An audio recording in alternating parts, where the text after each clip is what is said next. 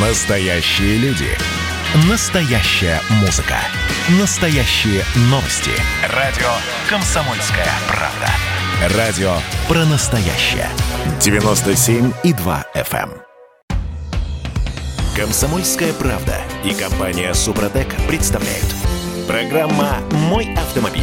Багажники обсуждаем в этой четверти часа. Багажники на крыше автомобилей. Госавтоинспекция вроде как собралась штрафовать и уже даже начала штрафовать за нестандартные, неправильно установленные багажники. А вроде как и нет. Эм, Разбираемся в этом вместе с редактором портала осипов.эксперт Андрей Олег Осипов у нас на связи. Парни, доброе утро. Доброе утро. Доброе утро. Пробуксовка дня. Тот самый технический регламент э, безопасности транспортных средств Таможенного союза, который, по идее, должен вступить в 2021 году, который запрещает нам с вами вносить изменения в конструкцию автомобиля без прохождения экспертизы, сертификации и бла-бла-бла. Почему э, сейчас, в конце лета, вдруг заговорили о том, что за багажники неправильно установлены, начали штрафовать? Что это вообще происходит? Денег у них не хватает. Конечно. Народ поехал отдыхать, во-первых. Во-вторых, вообще, как говорится, сколько, сколько нам открытий чудных готовит новый таможенный регламент. Это технический, точнее, регламент. Это, конечно же, э, под эту дуду, по-моему, наши гаишники получили возможность штрафовать всех за все и вся. Ну, хотя бы... Хотя мне искренне непонятно. Конечно же, дачники сейчас будут э, горевать, поскольку, ну, как они теперь будут рассаду перевозить на, с дачи и обратно, собственно. Как помидоры везти с югов в Санкт-Петербург или в Москву Москву, кроме как не на багажнике, не в этом багажнике, на крыше. Речь идет, конечно же, о багажниках на крыше. Какое это изменение в конструкцию транспортного средства, я, признаться, не знаю. Ну, потому что все-таки нормальный автовладелец для установки багажника на крыше пользуется специальными рейлингами проушен, которые в этих рейлингах есть. А, Если мы говорим, конечно же, о автомобиле достаточно современном, потому что на старой советской машине багажник, если вы помните, э, представлял себе такую решеточку, которая устанавливалась при помощи таких зацепов э, сбоку ну, в э, крыше. Сейчас уже ситуация другая. Современные машины имеют специальные рейлинги, специальные отсеки, куда можно вставлять багажники, причем багажники самых разных типов. Это могут быть как багажники производителей на крышу. Э, Допустим, это могут быть э, поперечины, которые позволяют перевозить лыжи. Это могут быть большие кофры. Ну, к примеру, та же самая Туля их делает. Э, Большие кофры, которые тоже устанавливаются штатно на этот автомобиль. Все эти устройства, официально продаваемые, уже сертифицированы. Я, признаться, не совсем понимаю, какие могут быть претензии со стороны госавтоинспекторов. Допустим, я взял и сварил багажник из арматуры. Ну вот руки растут у меня из такого места, что я поставил на свою машину э, собственноручно сваренный багажник. Или, например, поставил рейлинги туда, где их быть не может, э, на крышу спортивного купе или кабриолета. Можете себе такое представить? А, что касается э, сварил сам из арматуры, я думаю, что, Дим, таких немного все-таки. Большинство людей предпочитают покупать. Потому что вот эти старосоветского образца решеточки, ну, простите, они стоят совсем недорого. Другой вопрос, что у самих производителей покупать это дорого. Потому что если мы придем в салон официального дилера и посмотрим на цены на багажники у них, то они оказываются существенно дороже, чем в том же самом интернете или того же самого производителя, но на вторичном рынке. Я не совсем понимаю, зачем это, собственно говоря, вообще сделано. Мне представляется, что просто нашим дорогим гаишникам нужно в очередной раз найти какой-то повод для того, чтобы остановить автомобиль, придраться формально к какому-нибудь установленному багажнику, ну и попутно, так сказать, проверить состояние водителя, как там у нас с документами вообще, как у нас там с неоплаченными штрафами. Потому что, ну, никакой критики вот это штрафование за багажник на крыше не выдерживает. Наверное, вот то, с чего я начал, вот может быть проблемой, когда в этом багажнике перевозят огромные, допустим, там коробки с помидорами. Вот это может быть проблема, потому что ну, в данном случае это можно классифицировать как опасную перевозку груза. На всякий случай, штатная нагрузка, на которую рассчитаны рейлинги на крыше автомобиля, если мне не изменить память, в среднем где-то 50 килограммов. Ну, да, это действительно. Больше, больше нельзя, потому что ну, больше у вас крыша не выдержит. Даже если мы ставим штатные крепления, э, то ну, есть автомобили, конечно же, у которых нагрузка существенно больше. Да, у внедорожников тех же самых, у э, джипов, у них нагрузка на крышу может быть э, огромной, там, до 200-300 килограммов, потому что там есть специальные усилители. Но этих машин единицы. Э, стандартный автомобиль – это 50-70 килограмм максимально допустимая нагрузка на крышу. Э, это действительно так. Но все-таки, возвращаясь к этой истории с новостями о том, что госавтоинспекция начала штрафовать водителей за неправильно, нестандартно установленные багажники на крыше. Вообще-то штрафы такие, они уже есть в административном кодексе до 500 рублей. Поправки в технический регламент э, Таможенного союза, они еще не приняты. То есть, по большому счету, ничего не изменилось, и весь этот шум, ну, фиг знает из, из чего. Конечно. Может, они работают на перспективу, так сказать, я не знаю. Может, они готовятся к тому же самому техническому этому регламенту к 2021 году. Но что-то они как-то слишком заранее начали. И, по-моему, mm. багажники не основной камень преткновения в этом регламенте по сравнению с остальными изменениями э, и с тем, что происходило, допустим, в начале года, когда за лебедки людей штрафовали, за неправильно установленные за колеса, зубастую резину штрафовали, за лифтованную подвеску, что все это нужно согласовывать. Теперь вот до багажников дело дошло. Надо в таких случаях не вестись на замечание гаишника, а требовать оформления протокола. Да, да. Вот да. что он запишет? Он не может записать в протоколе неправильная установка багажника там и так далее, и ссылаться на технический регламент. Потому что не может. Что вот эти придирки неправомерны, незаконны. Вот и все. Тест-драйв. Вчера мы не договорили по поводу Defender нового. Да, я хочу исправить это недоразумение на самом деле, потому что машина стоит места, как говорится. А машина действительно получилась интересная. Максимальный дорожный просвет нового Defender, который в базе будет оборудоваться пневмоподвеской, составляет 361 миллиметр, то есть более 36 сантиметров. При этом артикуляция колес, то есть, грубо говоря, то, насколько, то есть ходы каждого из колеса, они достигают полуметра. 500 миллиметров. То есть на такое между верхней и нижней точкой каждое колесо может, так сказать, двигаться вот как раз-таки в таком расстоянии. Машина может преодолевать брод глубиной 90 сантиметров, но я могу сказать, что во время испытаний, поскольку э, ну, инструктор попался хороший, так сказать, увидел, как я езжу, мы даже превысили отметку в 90 сантиметров, где-то было 91 сантиметр, машина начала пищать, потому что у нее есть система определения глубины брода. И, кстати говоря, в системе Terrain Response системы вот настройки полного привода, теперь появилась отдельная настройка под названием брод. То есть она как раз для пересечения рек, каких-то водных препятствий. И именно для того, чтобы машина могла пересекать водные препятствия, к примеру, воздухозаборники теперь расположены справа и слева передних крыльев, ближе к дверям.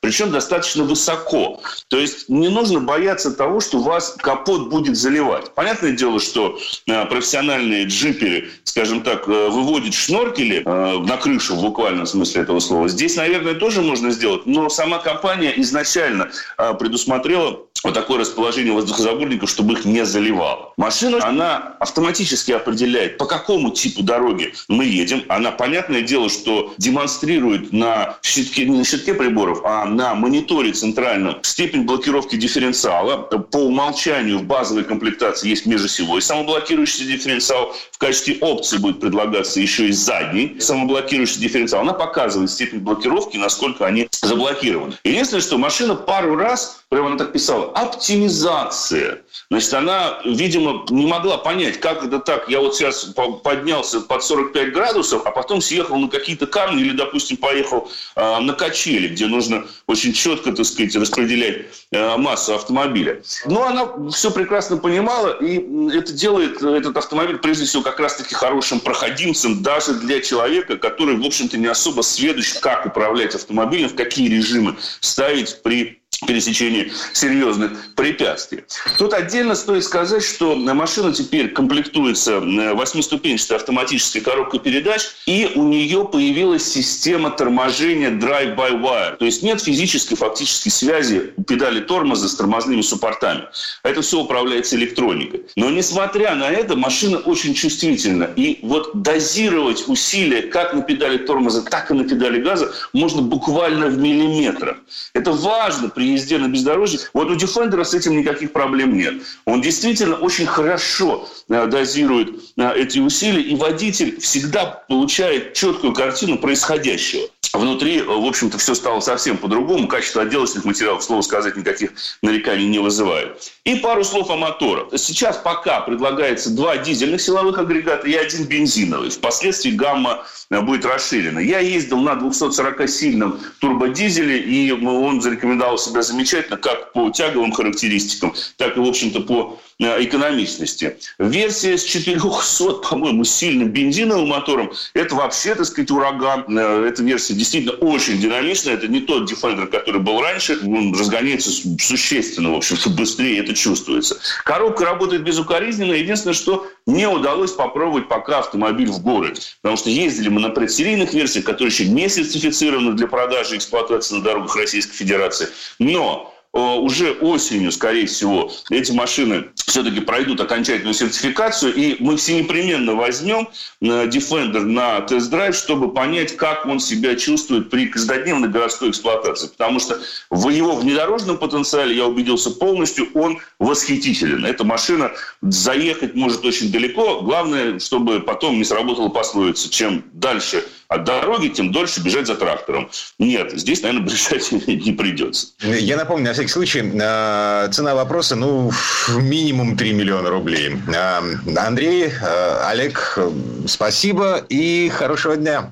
Спасибо, береги себя. Да, в следующей четверти к нам присоединится автомеханик, ведущий программу «Утилизатор» на телеканале Чей Юрий Сидоренко. Будем говорить о том, как дотянуть до заправки с пустым баком. Здесь есть маленькие хитрости, некоторые из них неочевидны. Программа «Мой автомобиль». Какие ваши доказательства? Ваши волосы будут мягкими и шелковистыми. Я убью тебя, лодочник. Я сделаю ему предложение, от которого он не сможет отказаться. Ну, за понимание. Я вот думаю, что сила в правде. У кого правда, тот и сильней. Прошлое не дает себя забыть. Запахами, музыкой, фотографиями. Мы помним прозвища своих одноклассников, хотя самих их не видели очень давно. Мы до сих пор в памяти бережно храним правила дворовых игр. Все эти воспоминания оживают в программе «Дежавю». Меня зовут Михаил Антонов. По субботам и воскресеньям в 11 часов вечера мы говорим о том, что нас радовало и огорчало. Какими мы были раньше. Давайте вспоминать вместе. До встречи хулиганы. Программа «Мой автомобиль». А это мы вернулись в студию радио «Комсомольская правда». Я Дмитрий Делинский. Я Алена Гринчевская. А, автомеханик, ведущий программы «Утилизатор» на телеканале ЧЕ Юрий Сидоренко вместе с нами. Юр, доброе утро. Доброе утро. Доброе утро. А, в этой четверти часа а, давайте обсудим а, проблему пустого бака. Автомастер. Юра, твой опыт еще говорит по поводу того, как ездить с пустым баком. И вообще можно ли с ним ездить? Опыт автомеханика говорит о том, что ездить с пустым баком я вообще никому не рекомендую. И даже вот э, когда мне в автосервис при, пригоняют машину э, с пустым бензобаком, я всем клиентам объясняю, что с пустым баком ездить нельзя. Но по одной простой причине, что можно э, раньше времени положенного поменять бензонасос. Самое страшное, что на поворотах и при совершении маневров резких, например, торможения, там, разгон, бензин, которого мало, начинает откатываться от бензонасоса. И бензонасос периодически хватает воздух. Ага. За место бензина. А он же охлаждается именно топливом. Соответственно, если он хватает воздух, он начинает нагреваться. И через какое-то время он начинает подклинивать. Ну, и уже через какое-то время, там, через месяц, например, через два, он вообще заклинит, и его можно будет поменять. И вторая опасность, это можно вообще остаться на трассе без бензина. Нужно ездить всегда, ну, хотя бы с половиной бака. Я стараюсь ездить с полным баком. Пустой бак – это ситуация, при которой у меня уже загорелась лампочка. Или когда уже там на донышке плещется, у меня топливо на 7 километров. Что понимается под этим? Я прекрасно знаю, что когда загорается лампочка, это не значит, что бак пустой. В нем, естественно, остается бензин, и машина вам сигнализирует, «Э, дорогой мой водитель, э, хотелось бы мне уже покушать. Там остается бензин на запас хода. Запас хода 40-50 километров пути еще. А, мой бортовой компьютер, э, ну, в моем фокусе, mm-hmm. значит, когда загорается лампочка, показывает мне на 100 километров до заправки. На 100 километров мне бензина хватит.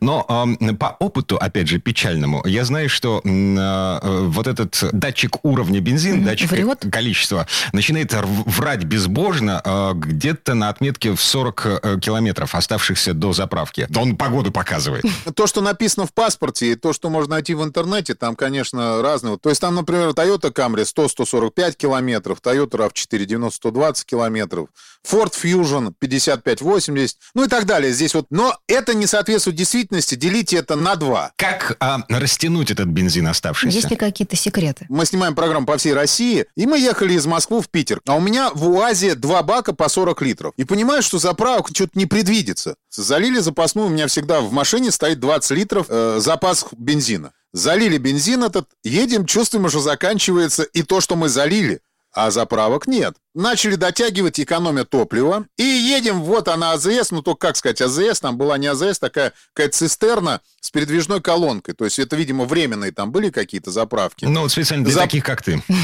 И дотянули мы до этой заправки только потому, что соблюдали определенные хитрости в движении, про которые я сейчас как раз хочу рассказать. Надо отсечь все лишнее. Реально, вот уже не до комфорта. Надо отключать все. Там, если летом, там, кондиционер, окна стараемся открывать минимально. Но при этом это сохраняет аэродинамику автомобиля. И бензин э, меньше тратится, потому что есть законы физики, которые мы не можем отменить. Зимой мы также отключаем все системы обогрева сиденья, там, стекол и так далее. Также зимой и летом отключаем радио, навигатор, видеорегистратор, если они подключены к бортовой системе автомобиля днем, то надо будет отключить фары. Фары, даже габариты желательно выключить. Да, я понимаю, что можно попасть под штраф, но вот, как правило, Но инспекторы, если что, сотрудники- поймут. А, да, ну, они, они тоже люди, и если у них нет там сильного плана графика по нарушителям, Мгм. то, в принципе, они поймут и даже подскажут, сколько километров осталось до ближайшей АЗС и где она работает. Второе. Надо правильно использовать педаль газа. Худшее, конечно, то, что народ делает, это попытки вжать э, педаль газа в пол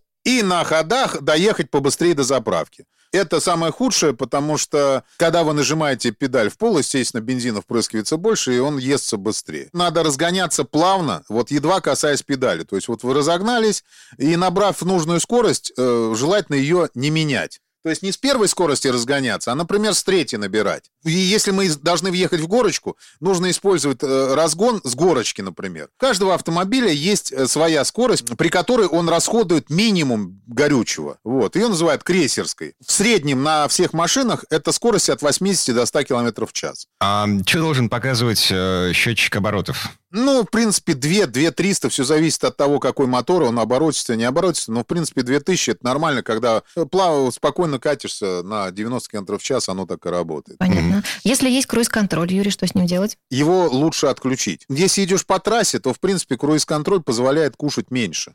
Просто, опять же, надо его выставить на крейсерскую скорость. Но э, если вы чувствуете хорошо машину, то, конечно, лучше доверить э, экономию топлива собственному я. Ехать накатом, с горочки спускаться на нейтрале. Но можно ли так снизить расход топлива? Вот так давайте. Э, Это вообще совет хороший. Но только для машин, грубо говоря, 80-го года, причем советского производства. То есть я тогда же ездил на «Жигулях» на Папиных. А вот э, на современных автомобилях, как только вы ставите э, на нейтральную передачу, то для поддержания холостого режима хода в цилиндре двигателя, наоборот, больше топлива э, впрыскивается. Это, это Вот. мозги так настроены. Это мозги так настроены, да, они начинают... по- Ну, вы же на газ не нажимаете. Он начинает сам поддерживать, он туда начинает впрыскивать. Почему говорят, что когда стоишь в пробке, расход больше не только потому, что ты тронулся, остановился, а еще на холостых, когда машина стоит, молотит, она достаточное количество топлива ест. То есть м, спускаемся с горочки а, на включенной передаче. На включенной передаче, да, тогда компьютер считает, что вы едете, и вы едете так, как вам надо. И, соответственно, туда ничего лишнего впрыскивать не будет. И, ну, просто с газа педаль убираете, и обратно потом на газ нажимаете. Мгм. Это будет нормально. Мгм. Нет, а что делать с советами умных водителей бывалых? Наверняка там есть какие-то мифы. Расскажите нам о них. Первый, конечно, э, совет – это разогнаться и заглушить двигатель. То есть разогнался, двигатель заглушил, продолжая катиться по инерции. Потом, когда э, скорость уже снижается, вы втыкаете передачу и как бы с толкача заводите мотор, и э, дальше опять разгоняетесь и снова глушите. Вот. Ну, так делать вообще нельзя. Ну, во-первых, вы э, такими действиями вынуждаете машину расходовать топливо, разгоняя с низких передач, то, о чем я как раз говорил. То есть на каждый разгон уходит очень много топлива, поэтому лучше поддерживать одну и ту же скорость, не выключая мотор. Во-вторых, самое страшное, что может быть из всего, что вот я сейчас э, вот сказал вот до этого, это то, что когда вы выключаете зажигание, то это прямая угроза вашей безопасности. Потому что на современных машинах, например, при отключении зажигания выключается все. То есть как только вы выключили, вплоть до того, что даже блокируется руль, но он блокировался на всех машинах, на наших не всегда он э, в это время блокировался. Просто человек выключил, может заблокироваться все, отключается гидроусилитель руля, отключается электроусилитель руля, отключаются тормоза. Тормоза ду- есть, э, дубовые становятся, их приходится да, пропинывать, чтобы они сработали хотя бы чуть-чуть. Да, это вот. И это история. очень опасно, да, и как бы я вообще просто вот Э, вот заклинаю, чтобы этого люди не делали. Во-первых, бензин вы не сэкономите. Это миф. Это такого не будет. То есть вы потратите его больше. А потому что когда будете заводиться и разгоняться, вы потратите бензин. Надо ехать на крейсерской скорости.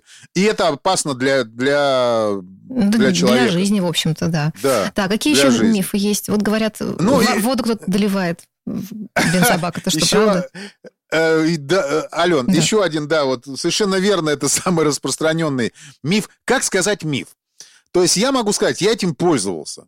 Опять же таки на «Жигулях», потому что там расположение насоса совершенно другое. Так и запишем. «Жигули» ездят на воде.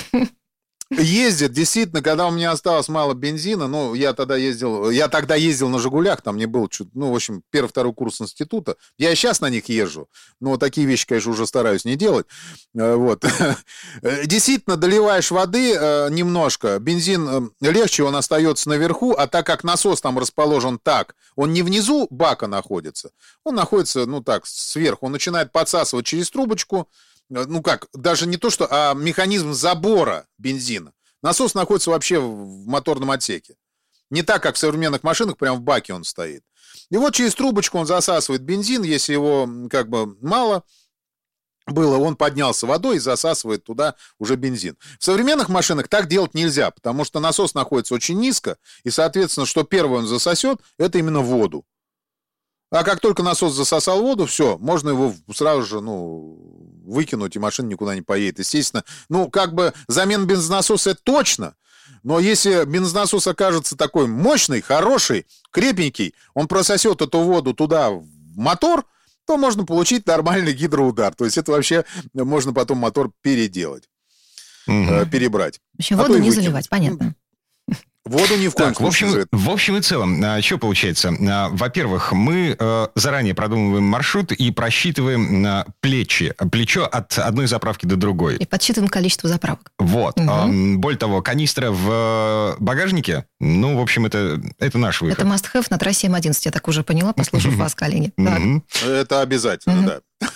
Вот. А, э. а, обращаем внимание на лампочку. Загорелась лампочка. Это значит, что ну, в общем случае где-то 30-40 километров у нас есть. А, и за эти 30-40 километров мы должны найти заправку. Если заправку э, не получается найти даже на навигаторе, вот, мы вырубаем вообще все, вот, за исключением двигателя. И начинаем экономить э, бензин, э, вот, собственно, исходя из тех советов, которые Юрий Сидоренко нам только что дал. Да, и едем хотя бы докуда-то, может быть, как у меня, будет счастье и попадется заправка на дороге. То есть такое тоже бывает. Как видите, я, э, мне повезло. Мне повезло не встать на трассе, причем это было ночью, и было бы очень неприятно. Юрий Сидоренко, автомеханик, ведущий программы «Утилизатор» на телеканале ЧЕМ. Юр, спасибо, хорошего дня. Спасибо. Ну а в следующей части программы к нам присоединится Федор Буцко. Будем говорить о неожиданных опасностях за рулем, о том, что может напугать водителя так, что он устроит ДТП. Программа «Мой автомобиль».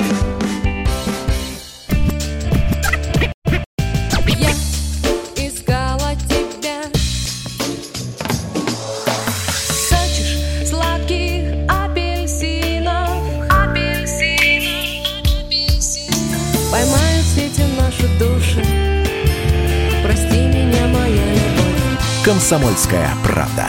Радио поколения Земфиры. «Комсомольская правда» и компания «Супротек» представляют. Программа «Мой автомобиль». А это мы вернулись в студию радио «Комсомольская правда». Я Дмитрий Делинский. Я Алена Гринчевская. Федор Буско у нас на связи. Федь, доброе утро. Доброе утро. Здравствуйте, друзья. В этой четверти часа давайте пугаться. Пугаться вместе, потому что, ну, мы помним из старого советского мультика, э, пугаться вместе намного интереснее. Э, пугаемся за рулем. Дорожные истории. Итак, что может напугать э, водителя и привести к аварии? Ну, вот, вот лично меня могут на, напугать неадекватные водители рядом. А, олени на дороге, да? Ну, в том числе. Мы с женой лося как-то заметили. Он не на дороге был, он mm. как бы лось просто стоял. Но без продолжения, то есть он не пошел в вашу сторону. Да, мы отвлеклись, мы сильно отвлеклись. Но мы не создали аварийных ситуаций, все обошлось. А что еще может нас напугать? Есть действительно вещи, к которым можно подготовиться заранее, ну или там а, к лосю, конечно, сложно подготовиться заранее, но бывают знаки на дороге, уже там в сумерках едешь, действительно лучше немножко притормаживать, чуть внимательнее глазами сканировать обочину. Но есть еще вещи, которые не столь очевидны и которые зачастую приводят к авариям. А вот поводом к этому разговору послужила недавняя история. Англичанин на полном ходу вылетел на островок безопасности, сбил фонарь, машина очень крепко так а, обняла этот самый фонарь э, под списание, к счастью, сам человек э, жив-здоров. Э, что произошло? Э, человек увидел в машине рядом с ним паука. На самом деле, как ни странно, говорят, что до 5% или около 5% взрослых боятся пауков. Ну, просто кто-то боится, замашет руками, кто-то закричит, а для кого-то это, в общем, повод для того, чтобы реагировать неадекватно. Ну, где слушайте, ну, все пчелы, с ума, да, по-разному. Я вот, ну, если бы я видела мышь, наверное, я бы тоже замахала руками и убежала прямо из машины. А, а если... паук такая ерунда, на Да, если бы ты жила в Австралии, ты, да. ну, в общем, э, не относилась бы к паукам э, вот так пренебрежительно. Ну, потому почему? что э, австралийские пауки убивают людей. Угу. Но ну, мы да, живем в России. Да, у нас пауки людей не, не убивают, и крысы, мыши, да, это все неприятно. Если у вас не BMW, то, в принципе, скорее всего, крысы в машине вы не увидите. Как известно, крысы очень любят BMW. Там, Серьезно? Э, ну да, если быть. оставить BMW где-то около мусорных контейнеров, там, на недельку ее не трогать, то с большой долей вероятности под капотом вы увидите крысиное гнездо. Слушайте, а чем связано? А, у меня, не нет, то... у меня просто ну, был на заре моей карьеры Мерседес, 2000, по-моему, это был второй, что ли, год, и а, у меня, в общем, крысы крыса прогрызла провода под капотом. Вот я лично не видела ее, мне рассказывали потом, что это нашли умершую практически на моем двигателе. То есть немцы закладывают в свои машины что-то, что такое... вкусное? Что-то вкусненькое, да. Кошмар. Так. Но, но на самом деле, действительно, если вы знаете за собой такой особый страх э, к насекомым, к тем же паукам, там, шмелям, осам, то а, ну, либо нужно заранее с собой проговорить такую возможную ситуацию. Вот что вы делаете, если вы едете за рулем, и вот к вам залетела оса, не знаю, она вас жужжит около уха, запуталась у вас в волосах, да, но в худшем случае она вас укусит, это, конечно, очень неприятно, но если каких-то особых аллергических реакций за собой вы не знаете, то, в принципе, ну, это не так страшно, как съехать с дороги, врезаться там в отбойник, в другую машину или сделать еще какую-то опасную вещь. Но если с этим страхом не, не справляетесь, то, возможно, даже стоит что-то почитать в интернете или, или, или даже обратиться к психологу, потому что, ну, вот говорят, что это очень распространенная история. Я таких людей вокруг себя не знаю, вот, у которых была бы прям паническая атака от пауков, но, видите, говорят 5%, а это, извините, каждый 20 так что много. Есть и менее, так сказать, э, совсем уж странные вещи, даже кажется смешные, которые тоже могут стать проблемой. Например, когда человек чихает. Ну, если вы ехали и один раз чихнули, в принципе, вроде бы ничего страшного. Проходит какая-то там полсекундочки, секундочка. Но люди чихают по-разному. То есть сначала закрывают глаза, да, начинают как-то там тужиться, пыжиться. Да, вот я только хотела сказать, что э, кто-то чихает беззвучно и даже, по-моему, с открытыми глазами. Я вот, например, так не могу чихать. Что, Дима, так смотришь, ну правда. И вот когда я чихаю а, за рулем, мне страшно того, что на, сек... на мгновение я же теряю контроль, получается, на дорогу, на ситуации. Конечно, а хуже, если читай, ну, кто-то чихнул один раз, кто-то всегда чихает дважды или всегда чихает трижды, у кого-то это может превратиться в такую достаточно длительную процедуру. И в этот момент действительно сложно контролировать свои действия. Глаза все равно зажмурятся, никуда, никуда не денешься. Ну, вот невозможно. Пытаться это подавить, э, значит, э, медики не рекомендуют, потому что вот этот вот взрыв, э, говорят, что воздух вылетает из вас со скоростью 150 км в час, не нужно направлять его к себе внутрь. Поэтому, ну, чихать надо, но но если вы за собой такую особенность знаете, что вы чихаете много, то лучше заранее подумать. Но если вы едете, как минимум заранее чуть-чуть увеличить дистанцию, чуть-чуть сбавить скорость, держаться за руль крепко, чтобы не дернуть руками, не нажать случайно на педали. Ну, то есть такие аварии есть, это не шутка, то есть это действительно э, случается. Есть люди, кто начинает убирать руки с руля, чтобы там закрыться. Помимо того, что люди еще чихают, после этого они начинают искать там носовой платок, там, салфетку. Если вы начинаете э, лазить по машине в поисках салфетки, то вполне возможно, что еще пара секунд пройдет э, до того, как вы вообще адекватно сможете оценивать дорожную обстановку и см- смотреть. Да, короче, тренироваться нужно. То есть чихай на здоровье, конечно, но, но вот, э, нужно знать, что если вы едете там со скоростью километров 70 в час, то пока вы чихаете, может быть, вы там метров эдак 15-20 проедете, да, поэтому... С закрытыми ну, глазами с закрытыми глазами, полностью не контролируя, что происходит вокруг.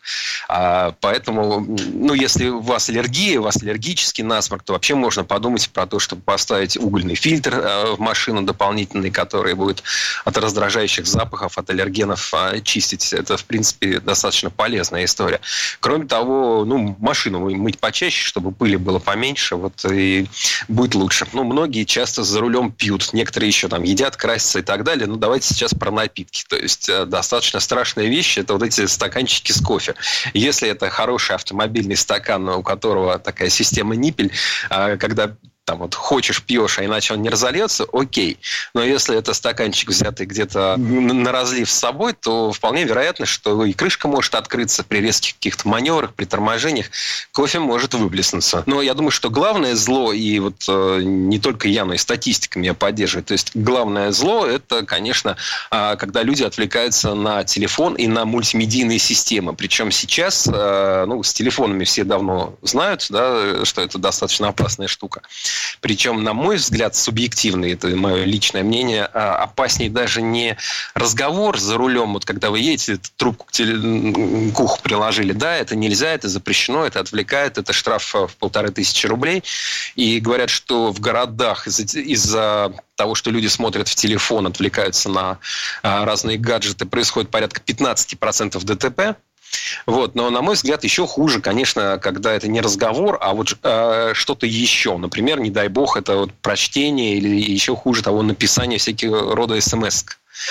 Но помимо даже смс, сейчас а, происходит в автомобильной индустрии такой тотальный переход на большие мультимедийные экраны. То есть вот сейчас а, из-за этого люди часто попадают в просак, потому что не привыкли мы еще к таким вот большим этим экранам, вернее, к такому большому функционалу, который в эти экраны заложен. Например, вот в Тесле, вот этом знаменитом американском электромобиле, для того, чтобы установить интервал работы дворников, стеклоочистителей, нужно залезть в меню на экране.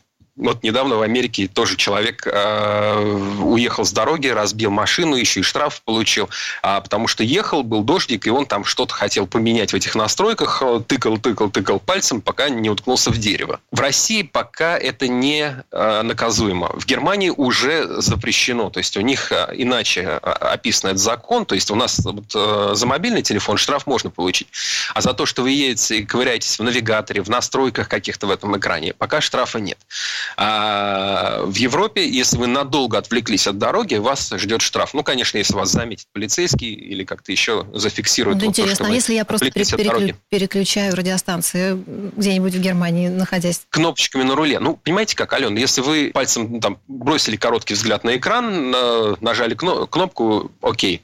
Если вы решили подстроить эквалайзер, не знаю, полазить по диапазону, одним словом, если вы долго не смотрите на дорогу, то вас ждет штраф. Ну, конечно, если поймают. То есть, если вы стоите на светофоре, пожалуйста, смотрите в этот экран сколько хотите. Вот пока сзади сигналить, сигналить не начнут, что вы там дорогу заблокировали, то можно стоять и смотреть, ковыряться в любом экране. Но в движении нет. В общем, есть такая проблема. Сейчас индустрия несколько опережает события, вставляет эти гигантские экраны, которые, по сути, на мой взгляд, рассчитаны уже на машины с полноценным автопилотом. А его пока нет. Ну или почти где-то какие-то появляются, но в целом глобально его еще нету. Хорошо, если у вас есть система автоторможения, если у вас есть система автоматического подруливания, есть камеры, радары, сонары, которые у вас по кругу следят за всем окружающим, тогда окей, тогда более-менее вас подстраховывает система. Но если всего вот этого вот нет, то отвечайте за все это дело только вы. И уж, пожалуйста, не отвлекайтесь ни на телефон, ни на кофе, а, ни на другие... Ну, чихать, конечно, не, не запретишь, вот, но на, на гаджеты, э, конечно, отвлекаться за рулем очень опасно. А, слушай, а голосовой про Я просто отстал от э, жизни. Э, у меня машина десятилетняя, и я, в общем, редко сажусь в какие-то другие автомобили. А голосовое управление вообще, оно как, развивается? Не развивается? То есть... Развивается, развивается, хорошо развивается. Конечно, от марки к марке это очень сильно разнится. И, допустим, у BMW на новых системах там очень неплохо работает ваше вот это голосовое управление. С ним надо немножко пообщаться, оно на ходу привыкает к э, особенностям вашего произношения, интонации и так далее. И нужно дать себе труд, и будет работать хорошо. Как всегда, у нас, ну, во всем мире. Люди покупают там дорогой смартфон и пользуются там 10% его функций. То же самое бывает и с автомобилями. Купили продвинутую машину, если уж вам повезло, и вы сделали этот выбор, то дайте себе труд, чтобы познакомиться со всем ее функционалом, который вам поможет, поддержит вас за рулем, и ездить будет веселее и безопаснее. Федор Буцко о неожиданных опасностях, которые подстерегают нас с вами за рулем. Федь, спасибо, хорошего дня. Спасибо. Всего вам доброго. Ну а в следующей части программы у нас журналист и летописец мирового автопрома Александр Пикуленко. Речь пойдет о спорткарах, которые ездят на электричестве и уже уделывают традиционные спортивные машины с двигателем внутреннего сгорания. Комсомольская правда и компания Супротек представляют. Программа «Мой автомобиль».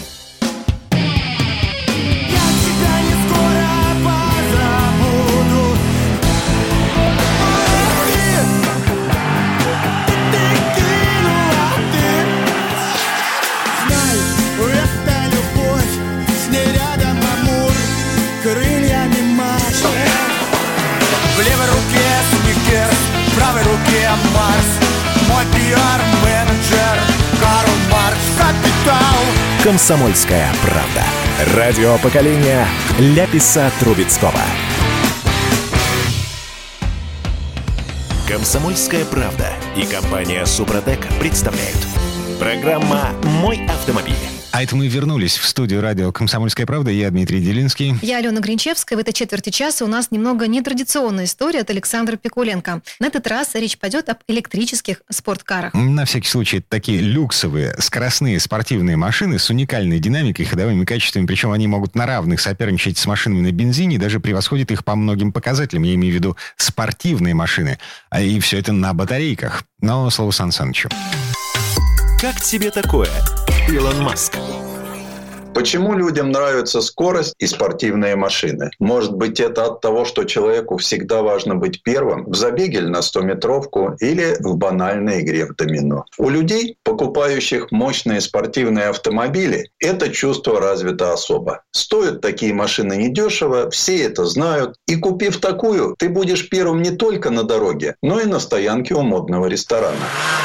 Тот, кто хоть раз испытал это, знает, какое редкостное ощущение выскочить на пустынную дорогу и вдавить газ в пол. Разом забываются все обиды и неприятности минувшего дня. Даже ссора с женой начинает казаться милой дружеской пикировкой. В такой момент очень хочется что-нибудь спеть во всю глотку. Причем чем громче и не музыкальнее, тем лучше. Некоторое время езды в таком режиме, и ты вываливаешься из-за руля тихий и умиротворенный, и такой отдохнувший, как будто провел недельку на берегу теплого моря. Пожалуй, нет лучшего способа снять стресс современному, урбанизированному и доверху загруженному заботами человеку, чем этот. Принято считать, что спортивный автомобиль шумный и неудобный. Это поверье пришло из прошлого века, когда законодателями мод в этом классе были британцы. Они брали за основу агрегаты массовых автомобилей. А для получения хоть какого-то подобия быстрой езды кузов должен был быть легким, а стало быть лишенным ненужных элементов, как как интерьера, так и экстерьера.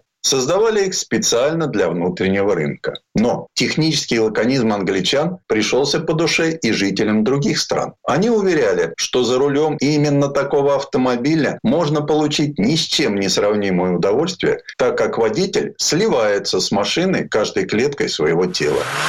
Хотя рядом существовала и другая ветвь развития быстроходных машин. Ведь именно этот сегмент был любимой игрушкой состоятельных людей, которые очень любили совершать длительные поездки весной на воды в Баден-Баден, летом на Лазурный берег, а зимой в Альпы. Путешествовали налегке, бросив пару саквояжей в небольшой багажник и посадив рядом очередную подругу. Оттого и требования к этим машинам были соответствующие. Мало места под людей и багаж, но зато как можно быстрее и с максимальным комфортом. Со временем звук многоцилиндрового силового агрегата, несущего себе 500, 600, а то еще больше лошадей, стал атрибутом суперкара, своего рода шиком. Такой автомобиль обязан быть не только дорогим и мощным, но и громким. Как вдруг начали происходить разительные перемены. Выяснилось, что спорткар может оказаться динамичным, быстрым и невероятно тихим. Более того, практически беззвучным потому что будет электрическим. Казалось бы, разрыв шаблона. Как наслаждаться скоростью в полной тишине? Где черпать удовольствие, если привык к выбросу адреналина лишь подрев мотора? Стали говорить, что публика, приобретающая суперкары, до конца своих дней не примет электромобили. Но жизнь неоднозначна, и автопроизводители нашли, что предложить клиентам. Во-первых, привод на электротяге запросто кладет на лопатки старый добрый ДВС в той части, которая касается запаса мощности и динамических характеристик.